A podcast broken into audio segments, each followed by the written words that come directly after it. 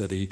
So if you have your Bibles with you, if you open up to the book of Philippians, Philippians chapter 3, we've gone as far as verse 10, and that's where I'm going to begin reading. Matter of fact, we're only going to cover, excuse me, two verses this morning. They're very important verses. I, I, pray that you are blessed by them and it's impactful to you. I know that these are two verses that have spoken to me in my life in a very powerful and wonderful way. So, Philippians chapter 3 in the New Testament, and I'm going to read verses 10 and 11, and then we're going to go to prayer, and then we'll get into our study.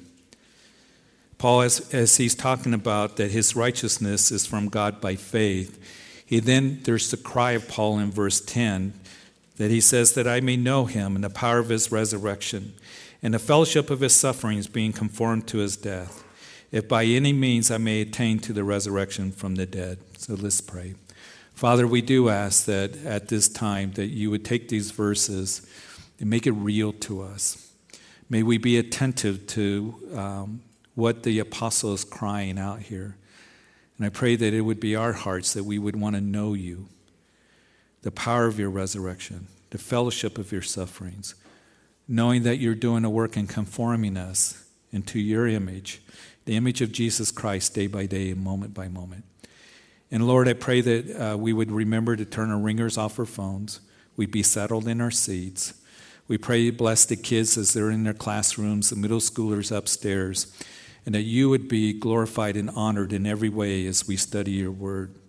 And Lord, we don't do it just for, uh, Lord, an exercise and we do it because we want to know you. And Lord, I pray that we would leave this place encouraged and built up in every way and more in love with you than when we walked in. And it's in Jesus' name that we pray. Amen. I think that perhaps you found this to be true. I know that I have as I talk to people every week, whether uh, it's here at church or in the community or uh, perhaps uh, on the radio. And I think that people are more anxious today than ever before.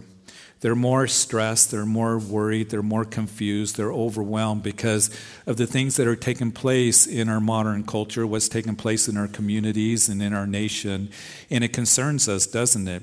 And things are changing so quickly. We look around and we think, what's this world coming to? What's our nation coming to? And, and all the voices that are out there, all the things that we see, the images, the lawlessness, the violence, the, the other things that are taking place and it begins to really bring us down. It brings us to a place where we get discouraged and we get depressed and we get confused. And those are things that, that happen to, to us, even as Christians, but particularly those who are there in the world that don't have the Lord and they're wondering what's it going to be like for my kids, for my grandchildren, and and we can feel the same thing. Matter of fact, just talking to a few teachers that teach in the schools at the first service, they said that the kids are more anxious and more overwhelmed and and and more uh, anxiety in the kids than ever before. So we see those things, and if there's ever a time for us to to perhaps feel a sense of helplessness or hopelessness or we wonder is there what's the, the world heading to to begin to murmur and complain paul the apostle certainly was facing that in his lifetime at this time that he's putting pen to parchment as he's writing to this church that he's very fond of. And if you've been with us in our study you know that paul is chained to a roman guard.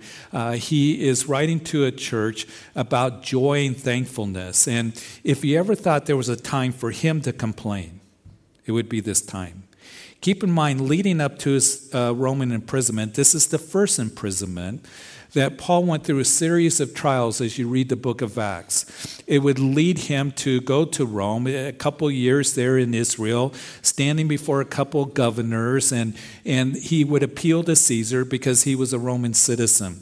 They put him on a boat as you read the book of Acts, and he would go to Rome, but he was shipwrecked. The boat went down. He's washed up on the island of Malta. There he's bitten by a poisonous snake. Then he ends up going to Rome. He's waiting to go on trial before the emperor. Now, Paul doesn't know what's going to happen to him as he expressed that in chapter 1. Is he going to be put to death uh, as he'll stand on trial before Nero, or is he going to be released? Now, we look back historically and we know that Paul would be released, but we also have confidence, even though the Bible doesn't record that Paul's meeting before the emperor Caesar Nero we know that he went before Nero because it tells us in the book of Acts the Lord comes to Paul and says, You're going to be a testimony of me before Caesar Nero. And you know that Paul would witness to Caesar Nero. Now, Paul, here in this time of uncertainty, again, he went before Nero. He would be released, and church history tells us that he would then travel. He probably went to Spain, and it would be about that time Caesar Nero Nero, rejecting that witness, he would then go insane. He began to persecute the Christians very heavily. He burnt the city of Rome down and he blamed the Christians. He would burn the Christians at the stake. He would uh, you know, feed them to lions. He tortured many Christians. And Paul is ministering during this time of great uncertainty and persecution. It would be about five years later, after Paul was released in his first imprisonment, that Nero gives the order to rearrest Paul, and he's rearrested. He's brought back to Rome, and he's put into Mamertine dungeon, a terrible place, along with Peter. And it would be Paul that would be beheaded by Caesar Nero, and we know that Peter, that he would be crucified upside down, just as the Lord said would happen to him. So these are very, very difficult times. And if you would think that Paul had a reason to really murmur and complain and be confused and be depressed and all that has taken place, he does not express that. But as he puts pen to parchment here, as he's writing to this church, He's expressing a heart of thankfulness and a heart of joy. And as we open up the chapter, we, uh, as we did last week, Paul is reminding the Christians to rejoice in the Lord. Matter of fact, we see that Paul would write in verse 1 of the chapter, I'm going to keep reminding you of this it's not tedious for me to do that. Some 19 times in four chapters, he uses that word joy or rejoicing. Peter would say something similar. He said, I will not be negligent to remind you of these things, though you be established in it. And I need to be reminded constantly. In Calvary Chapel, I'm going to remind you that we are to rejoice in the Lord. We don't rejoice in the circumstances. We don't rejoice in the things that we see going on that concern us and bring us down and worry us and all of that. But a Christian always has a reason to rejoice in the Lord who is true and faithful who has given us salvation and hope in his promises. And then we saw that Paul began to address something that was taking away the joy from the believers, and that was the legalists, the Judaizers, that were telling those Gentile Christians that if you really want to be righteous before God and be justified, to be saved, then you have to be circumcised, the cutting away of the flesh. And Paul reminds us that those of the true circumcision, as we read in verse 3 of the chapter, is the one that, number one, worships God in the Spirit. I pray that we would just worship the Lord in our hearts, just giving a praise to Him, have a, a new song in our hearts every single day, not just when we gather here on Sunday mornings and we have corporate worship, but you be one that you worship the Lord in your heart on a daily basis. He says, Those of the true circumcision are those who rejoice in Jesus Christ. And then, thirdly, and he builds on this as we saw last week, that they are ones that have no confidence in the flesh. When you and I are rejoicing in Jesus and what he has done for us, in the finished work of the cross, as he cried from that cross, It is finished. That you won't have confidence in the flesh.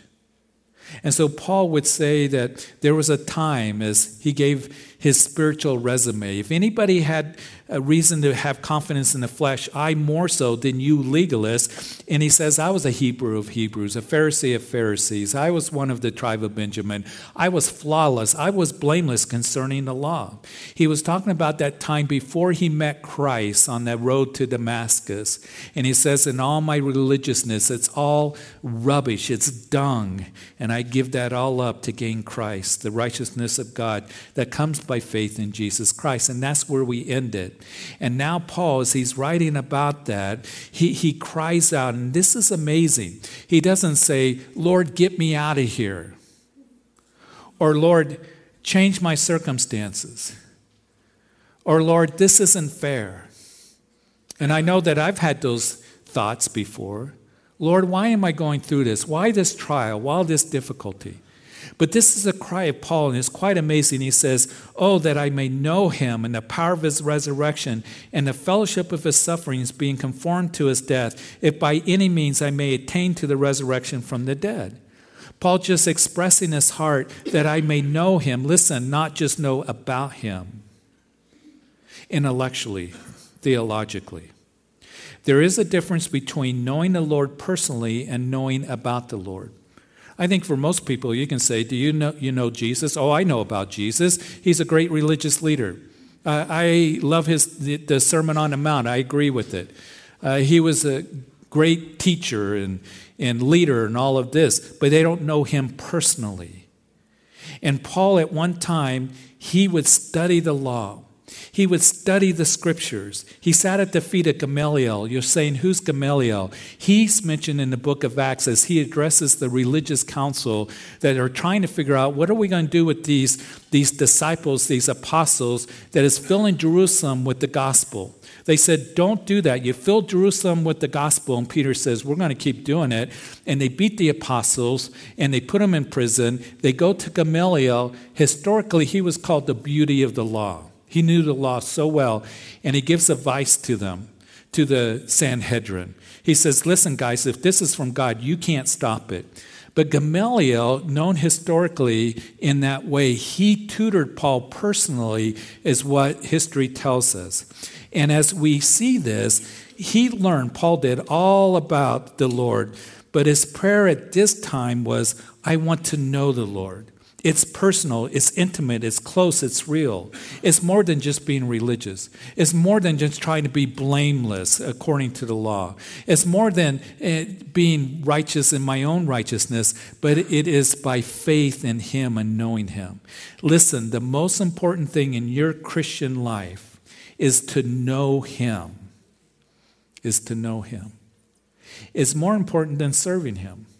Now, please don't misunderstand me. Because serving the Lord is very important. But knowing Him and continuing to know Him, that deep personal relationship and intimacy with the Lord. And in this cry of Paul, we learned that our Christianity is number one, you can write in your notes, personal. When we get to know somebody, uh, we get to know someone as we spend time with them, as we talk with them, as we converse with them. We get to know their character, their personality, their likes. And to know the Lord, we do it by spending time in His Word. That's why we emphasize the teaching of the Word of God here at Calvary Chapel, chapter by chapter, verse by verse. In the years that I've been here, we've gone through the entire Bible twice, all 66 books, because it's important for us to be established in the Word, to know Him, His essence, His nature, His provision, His love for us, His compassion, His goodness, and His mercy. And as we know him more, he can't help but have a love for him. It is that love that is in you because he first loved us. Oh, you're so good, Lord. You're so wonderful. Lord, you're so faithful that you would send your son to die for me. And as Jesus took that cross and walked down the narrow streets of Jerusalem to that place of execution, he did it for you because of his love for you. And as we just begin to marvel at that so great a salvation and to know him, you can't help but want to live for him. And I hope that we're understanding that.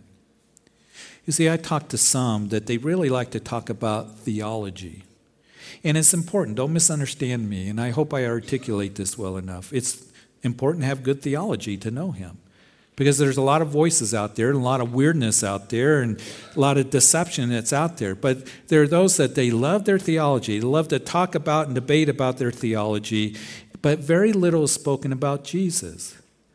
Paul, in his last words to the church, to Timothy, he would say that I'm not ashamed of the gospel which I have suffered for, for I know whom I have believed. He didn't say I know what I have believed. And again, that was important to Paul.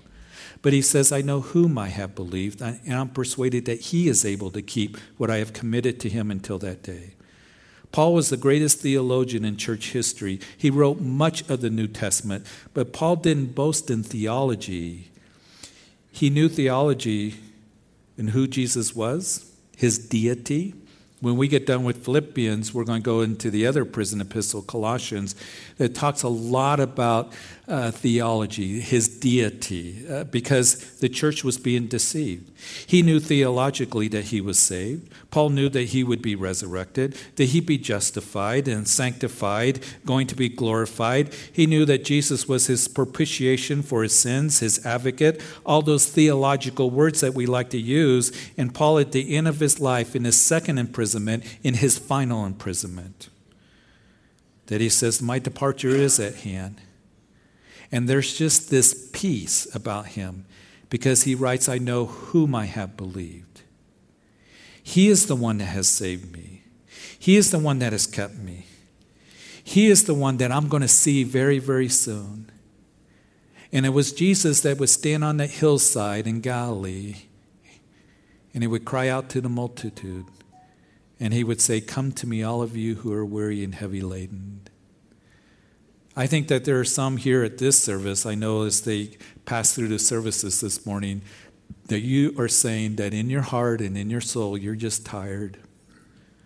You're heavy laden. And the Lord gives an invitation, a personal invitation to you come to me and come learn of me, and I will give you rest. Yoke yourself to me, and you will have peace. You'll have rest in your soul as you go to Him personally. It is Jesus, your Lord, who saved you and loves you personally.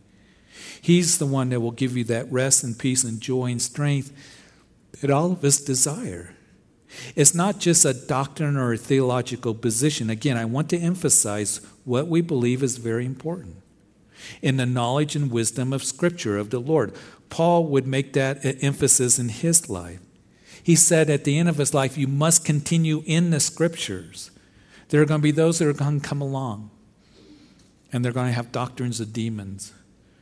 They're going to lead you astray. He gives those warnings. In his letters to the Christians and churches, he makes sure that they're established in truth, and we are as well. But what I'm saying is, it is not just a bunch of head knowledge.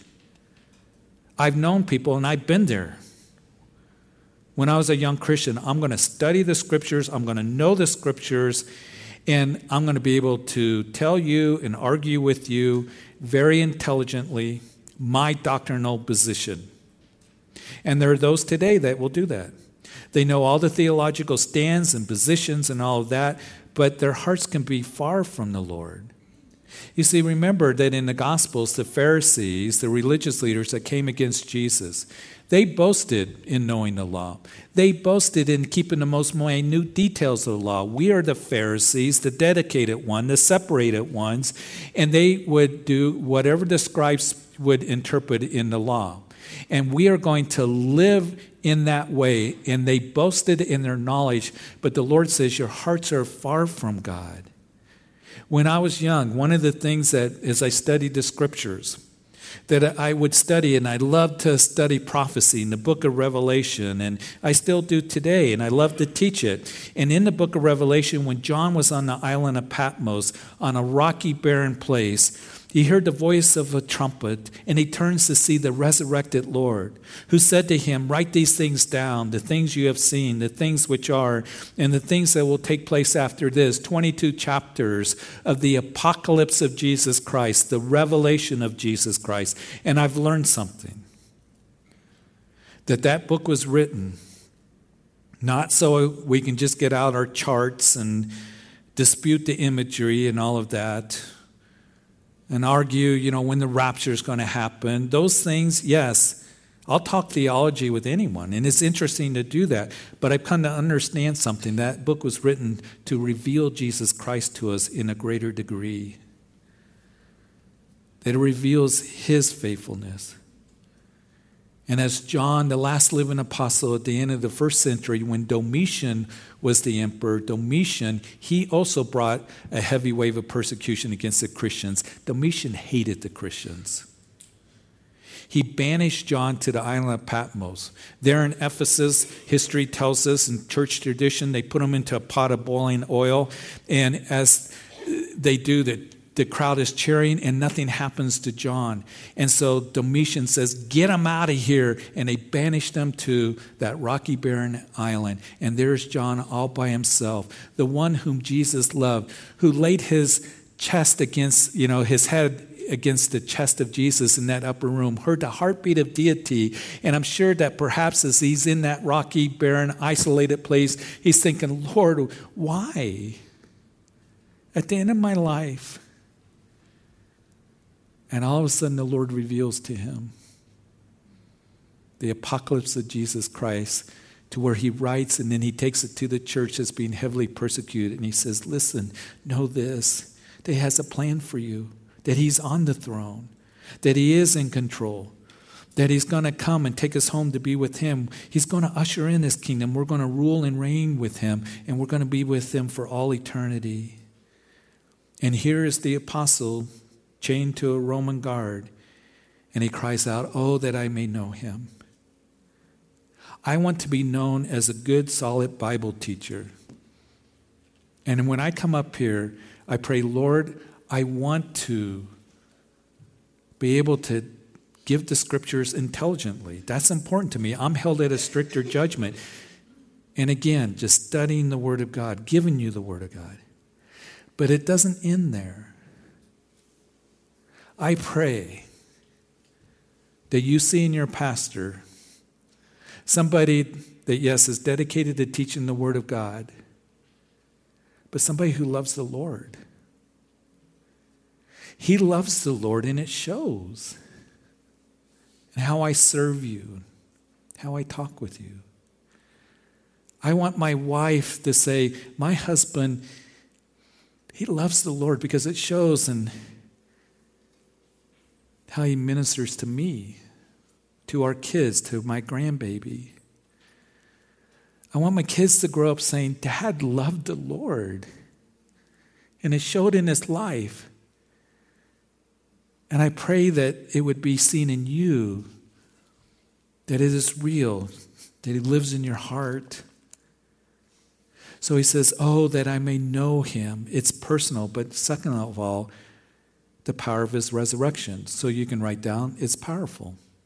Remember, about a dozen years before this, Paul would write in Galatians chapter 2 that I've been crucified with Christ. It's no longer I who live, but Christ lives in me. In Romans chapter 6, just as Christ was raised from the dead by the glory of the Father, even so we also should walk in newness of life. Ephesians chapter 2, Paul writes and says that you are dead in trespasses and sins. Before you came to Christ, do you realize you were dead? You were alive physically, but spiritually you were dead. Dead men walking dead women walking, walking around, but spiritually dead. But God, because of His great love, has made us alive as we come in faith. You're alive. You have a newness of life. You've been born again by the Spirit of God. And Paul knew that he would be resurrected when his life came to an end. But here I believe he's talking about walking and living in that newness of life. The word power here in verse 10 is where we get our English word dynamite. Paul says, I want to know the power of his resurrection. The power that raised Jesus from the grave is the same power that now resides in us believers. The power that raised Jesus from the dead now works in us. I want that power working in my life. As we are told in Ephesians chapter 3, the prayer of Paul, now to him who is able to ex- do exceedingly abundantly above all that we ask or think, according to the power that works in us, God's power. In my life and in my ministry, I want the power of the Holy Spirit because my flesh is weak. We hear so much from the popular teachers today the best of you, the champion in you, you know. I am the devotion. I am strong. I am beautiful. I am this. Listen, I'm weak. I'm frail. That's why I need Him. When I'm weak, He makes me strong. I'm frail. I need His power working in me as I desire to live for Him and serve Him. The power of His resurrection working in the life of a believer is a testimony of the reality of God's salvation, so great a salvation that we have. And then people will see that we are different, that there is a newness of life working in us. A testimony of not only Christ died for my sins and I'm saved, but as a saved believer, I died to sin and I live for Him. True freedom is living for the Lord. We're free to live for Him, to know Him. Oh, that I may know Him in the power of His resurrection. Now, that's where I like to stop. I'll just be honest with you. To know you, Lord, in the power of your resurrection and a mighty ministry and live in that power. But Paul didn't stop there, he kept going. And then he goes on and he says, thirdly, in the fellowship of his sufferings, being conformed to his death. Paul wants to know the fellowship of his sufferings being conformed to his death. There is a deep level of fellowship that we can have with the Lord when we suffer, suffer for him, suffer in this life. We see it in Paul's life. We see it with in Daniel chapter 3. Shadrach, Meshach, and Abednego in the burning fiery furnace, thrown as they're bound up into that furnace, heated up seven times hotter. Nebuchadnezzar, that the, the king of Babylon, was so angry because they said, We will not bow down to your statue, Nebuchadnezzar. He throws them in the burning fiery furnace. He looks in and he says, Hey, how many guys did we throw in there? Three. Well, there's four, and the fourth looks like the Son of God. And Shadrach, Meshach, and Abednego, those three Hebrew young men who refused to compromise, they're in there with Jesus. I don't think they wanted to come out. There's Nebuchadnezzar saying, Come out, guys, come out. And they came out, and nothing was burned. The only thing that burned were the ropes that had them bound, is what the scripture tells us. And there are things that bound us up in our hearts and in our lives.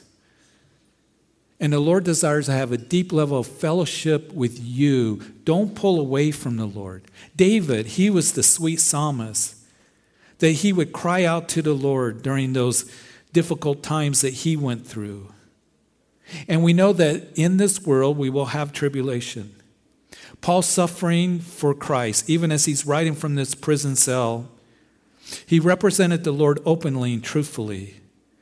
And then Paul, as he would say, right before he's beheaded, that in the last days it is perilous times. We are living in those days. He didn't say it might be perilous times, he said it will be. He borrows that word perilous from Matthew chapter 8 in describing the demoniacs of Gadarene. He's saying it's going to be a very fierce time, it's going to be a very violent time. There's going to be a misdirected love. People are lovers of self. He goes on and he says there are going to be those of corrupt minds and counterfeits, those who are always pursuing knowledge but never coming to the truth. Evil men and impostors are going to grow worse and worse. And then he says those who live godly in Christ Jesus will suffer persecution. Jesus said the world's going to hate you because a servant isn't above his master. So we're in this world, the world is going to come against us. But we live in a fallen world and we can suffer and go through trials and difficulties in the circumstances. We go through the pain, we go through the loss, we go through the heartache. And as we go through tribulation, Jesus said, Be of good cheer, I've overcome the world. And when we enter into the fellowship of his sufferings, we know how that works. We can do it with each other. Maybe perhaps that you talk with somebody, a brother or sister, that they have children that are prodigal. And so do you. And there's a closeness that's there because you're fellowshipping, you, you empathize, you sympathize with them. Those of you who are here in the fellowship, when I talk to you about an elderly parent that you're taking care of, then I'm going through the same thing. It's, my mom's in hospice and going through Alzheimer's and, and all that, there's a, a deeper level of fellowship that's there. I, I understand some of what you're going through, not everything, because I'm not you, but the Lord does. So you understand how that works. As you have fellowship with one another, but it works that way with the Lord because He knows everything. And the indication can be, or the temptation is, when we go through trials that we pull away from the Lord when we should be drawn close to the Lord. I want to read to you very quickly David in Psalm, I'll just read it to you, but read it, those Psalms of 61, 62, and 63. David's in the wilderness. His son is wanting to lead, did lead a rebellion against him, usurp the throne. David's hiding. He's, he had to flee Jerusalem. He doesn't know what's going to happen. He loves his son Absalom. The future is uncertain, and David is out there in that dry, barren desert in the circumstances that are hard. And he writes this that, Oh God, you are my God, and early will I seek you. My soul thirsts for you. And my flesh longs for you in a dry and thirsty land where there is no water. So I've looked for you in a sanctuary to see your power and your glory, because your loving kindness is better than life, and my lips shall praise you. My lips shall praise you, and thus I will bless you while I live, and I lift up my hands in your name. And my soul shall be satisfied with, as with marrow and fatness and my mouth shall praise you with joyful lips, not with pouty lips, but with joyful lips. You going through it, you hurting, draw close to the Lord. And I guarantee as you do, He's going to show up. And you're going to experience that deep level of fellowship with Him. Spring is here. We're going to get some rain this week, but it is going to warm up. So I want to encourage you in these longer days and warmer days that are coming, take a walk. Take a pen and a pad and go and spend some time with the Lord. Say, Lord, I'm really hurting right now. Lord, I'm confused right now. I'm anxious right now. And I desire to praise you and to rejoice in you and draw close to you. There's a deep level of fellowship that's awaiting for you.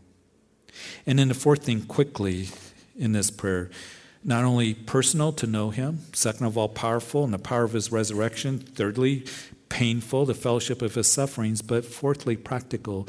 And Paul did die to self and he lived for Christ. He died to self and he picked up his cross and he followed Jesus, and the result was a newness of life, being conformed from glory to greater glory. And we can read this chapter and we can think Paul lost so much. He's in prison, he's chained to a Roman guard, he doesn't know what's going to happen to him. He had to make tents to support himself, the persecutions, the beatings, the, the trials he's gone through. But listen, understand what he gained in Christ was far greater than what he lost. His relationship was so personal with Jesus, he says that my religiousness, it's garbage. It's rubbish in comparison. And if by any means, verse 11, I may attain to the resurrection, Paul didn't doubt that he would be resurrected, but it was something that he longed for, we know. And I believe that as Paul is keeping this eternal perspective, listen, this is why he had joy unspeakable. Because he looked to the Lord and the eternal values that are found in Christ.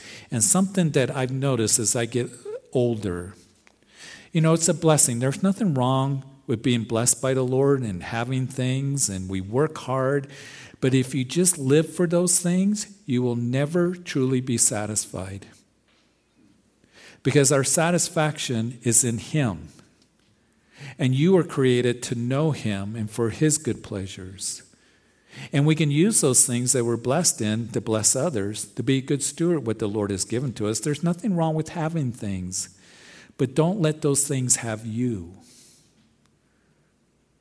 to where you're looking to those things for joy and happiness and fulfillment and satisfaction. They'll give it to you temporarily, but you were created to know Him. And that's why Jesus said, Store up your treasures in heaven, not here on earth where it rust. Thieves break in. It's all going to burn. We can't take it with us.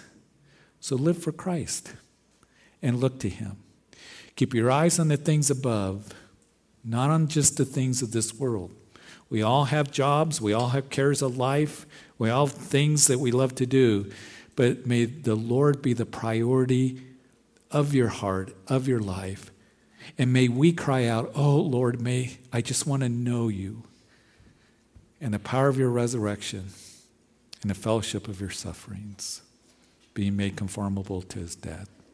So, Father, we thank you so much for these two verses. So much more we could talk about, but I hope and pray that all of us are stand, understanding to a greater degree that, Lord, it's about you and what you have done. And our joy and rejoicing and peace and strength, it comes from you, truly. We're very grateful for the things that we have in life and the blessings, but the greatest, the richest, are those who know you more, who walk with you, who enjoy you.